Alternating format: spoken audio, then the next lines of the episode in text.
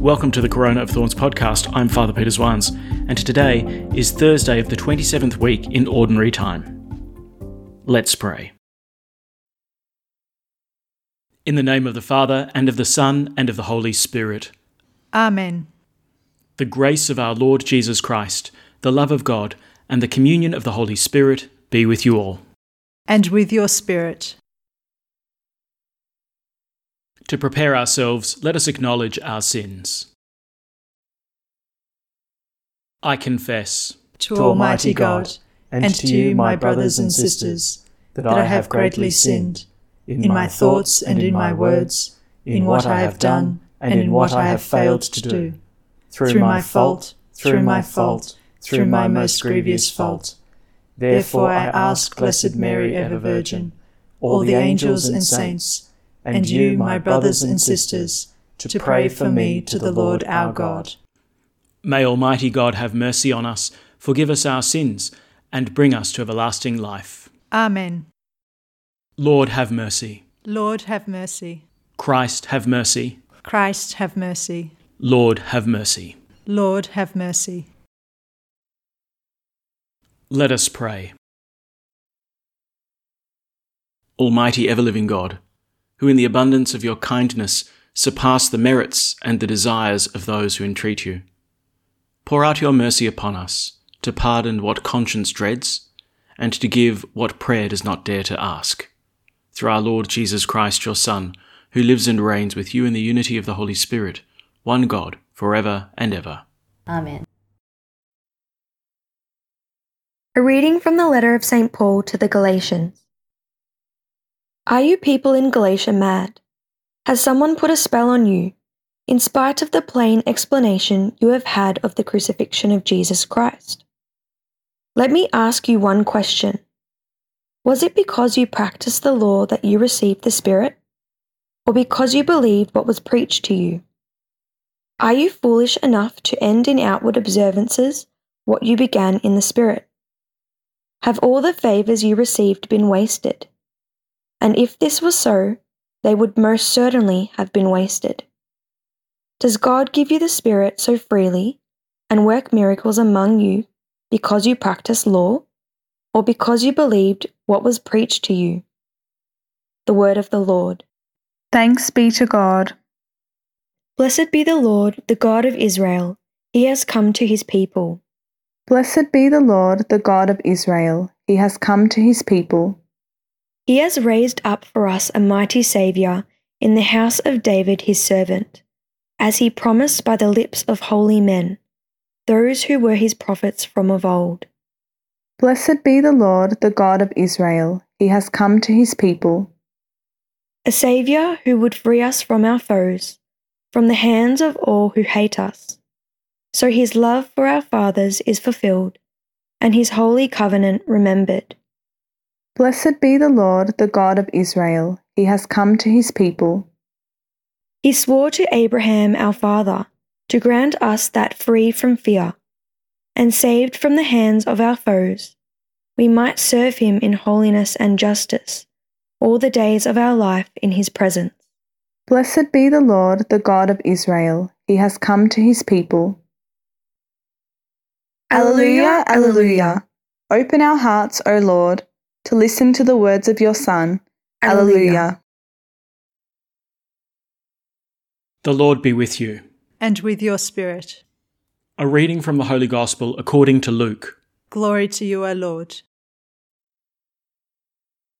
Jesus said to his disciples, Suppose one of you has a friend, and goes to him in the middle of the night to say, My friend, lend me three loaves, because a friend of mine on his travels has just arrived at my house and I have nothing to offer him. And the man answers him from the inside of the house, Do not bother me, the door is bolted now, and my children and I are in bed. I cannot get up to give it to you. I tell you, if the man does not get up and give it to him for friendship's sake, persistence will be enough to make him get up and give his friend all he wants. So I say to you, ask, and it will be given to you. Search, and you will find. Knock, and the door will be opened to you. For the one who asks always receives. The one who searches always finds. The one who knocks will always have the door opened to him. What father among you would hand his son a stone when he asked for bread? Or hand him a snake instead of a fish? Or hand him a scorpion if he asked for an egg? If you then who are evil know how to give your children what is good, how much more will the Heavenly Father give the Holy Spirit to those who ask him? The Gospel of the Lord. Praise to you, Lord Jesus Christ. There's something about the Gospel that has really hit me between the eyes, and I just I can't go past it. I mean, obviously, it's it's such a beautiful passage, um, but challenging nonetheless. You know, ask and it will be given to you. Search and you'll find. Knock and the door will be open to you. It's challenging, I suppose, because we've probably all had the experience of asking and not receiving, seeking and not finding, and knocking and still finding that the door remains closed to us or at least that the situation remains opaque. It seems as though, of all the things that Jesus says, this is the most demonstrably false. I mean, right off the top of my head, I can list 15 things that I prayed for and didn't get. And I mean, look, it's not all bonehead stuff either. It's not just, you know, oh, dear God, give me, you know, the winning lottery ticket for Powerball this Thursday. No, contained in there is prayers for others, who've been sick and suffering and not having seen their illness healed or their suffering greatly alleviated, financial and business difficulties that actually got worse, family divisions that didn't magically resolve themselves, and perhaps most baffling of all, um, praying for the conversion of loved ones that just doesn't seem to come along. It's like, oh, well, look, Lord, like I'm asking for good things. What's going on? Well, this might be because I'm on a bit of a hangover from the book of Job, which we were reading last week, but the Lord Jesus is really giving a powerful invitation to trust God and to know Him as our Father. Now, listen up Jesus says, Ask and it will be given to you. Now, does it mean that what you'll receive is the very thing that you asked for? It's a bit vague. Jesus says, Search and you'll find. Will you find what it is you were looking for? Perhaps you'll find something else. Knock, and the door will be opened to you. But was it the door that you knocked on? I wonder. There seems to be a bit of vagueness about what it is that Jesus is really saying. Because the fact is, you know, there are lots of things that I asked for and didn't receive, and doors that I knocked on that didn't open, and things that I looked for and didn't find. But here comes the next bit. What father among you would hand his son a stone when he asked for bread? or hand him a snake instead of a fish, or hand him a scorpion if he asked for an egg. Here I think we get a little bit of an interpretive key. What is it that the Father is going to give us? Bread, fish, eggs. What is it especially that you do not receive from the hands of the Father? A stone, a snake, a scorpion. So, what's at the heart of the question? Who is God? God is Father. And what we know, at least about the best examples of earthly fathers, is that this is exactly what they intend to give their children. What is going to sustain them? What's going to cause them to grow? What's going to give them life? Bread, fish, eggs?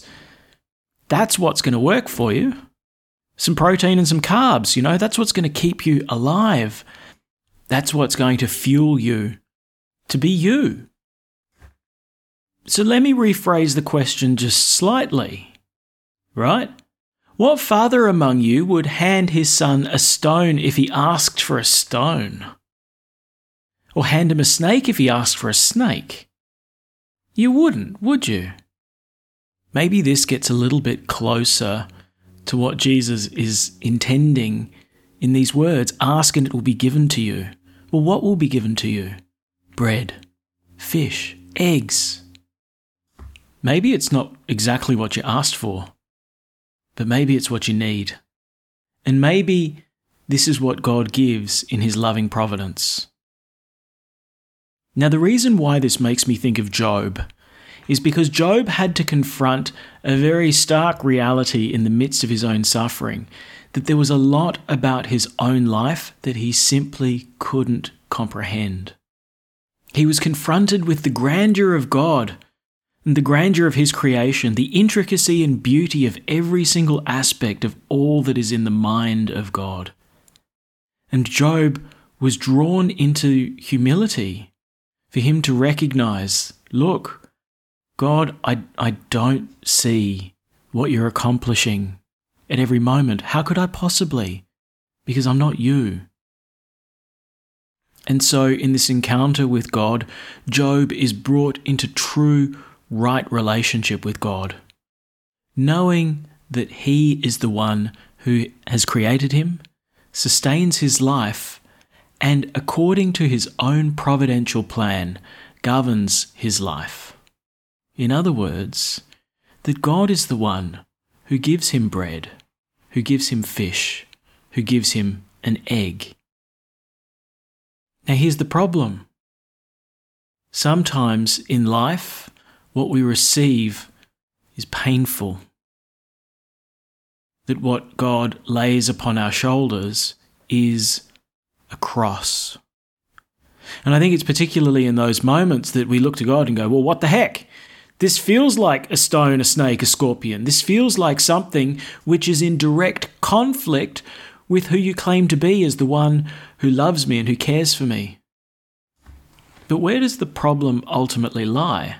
Is it in God? Or is it in me? That I'm too small to perceive what God is accomplishing?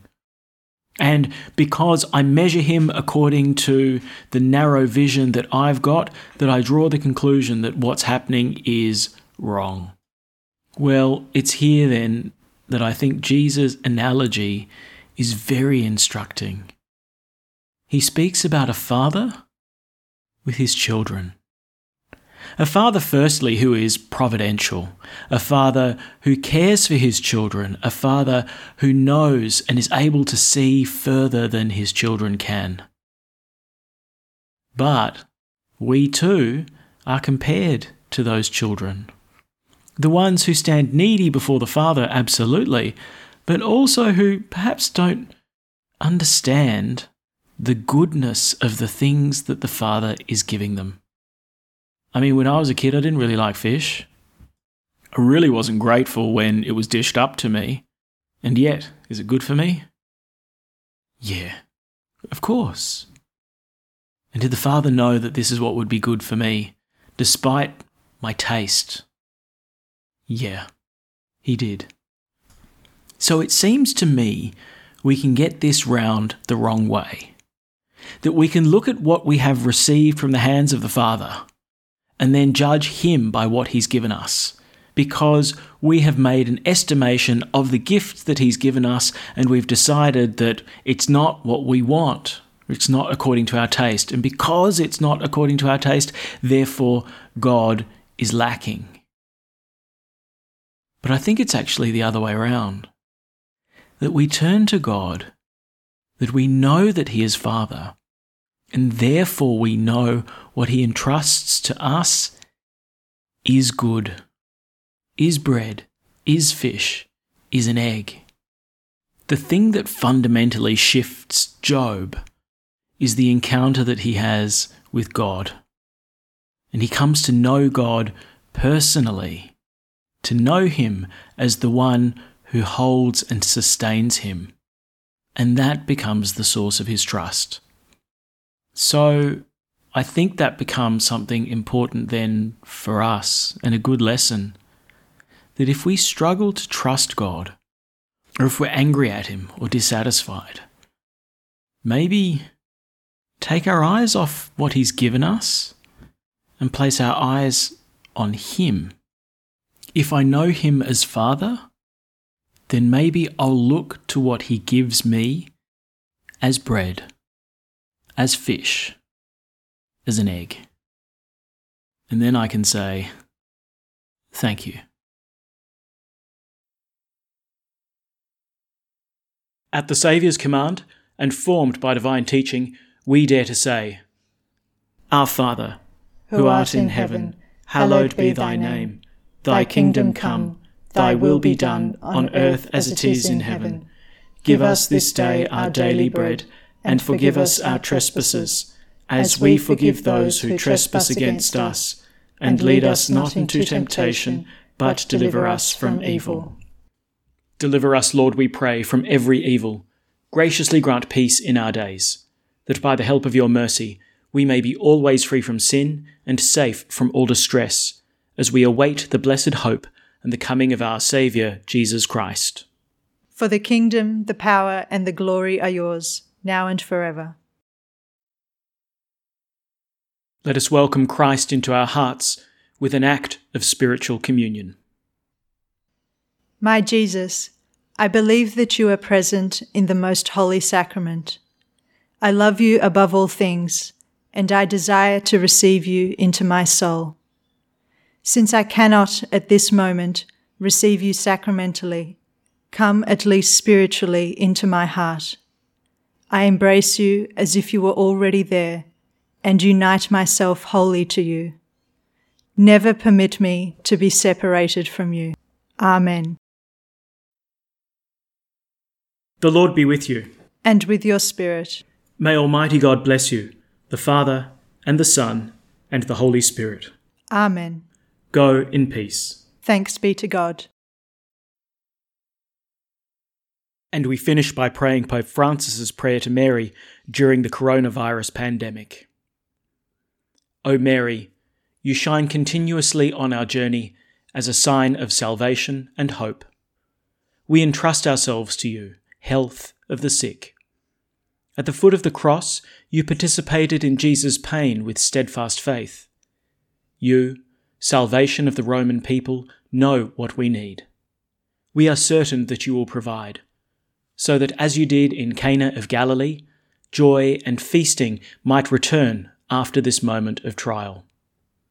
Help us, Mother of Divine Love, to conform ourselves to the Father's will and to do what Jesus tells us. He who took our sufferings upon himself and bore our sorrows to bring us through the cross to the joy of the resurrection. Amen. We seek refuge under your protection, O Holy Mother of God. Do not despise our pleas, we who are put to the test, and deliver us from every danger, O glorious and blessed Virgin. Amen. Thanks for praying with us, and may God bless you abundantly, so that this day may give glory to God the Father.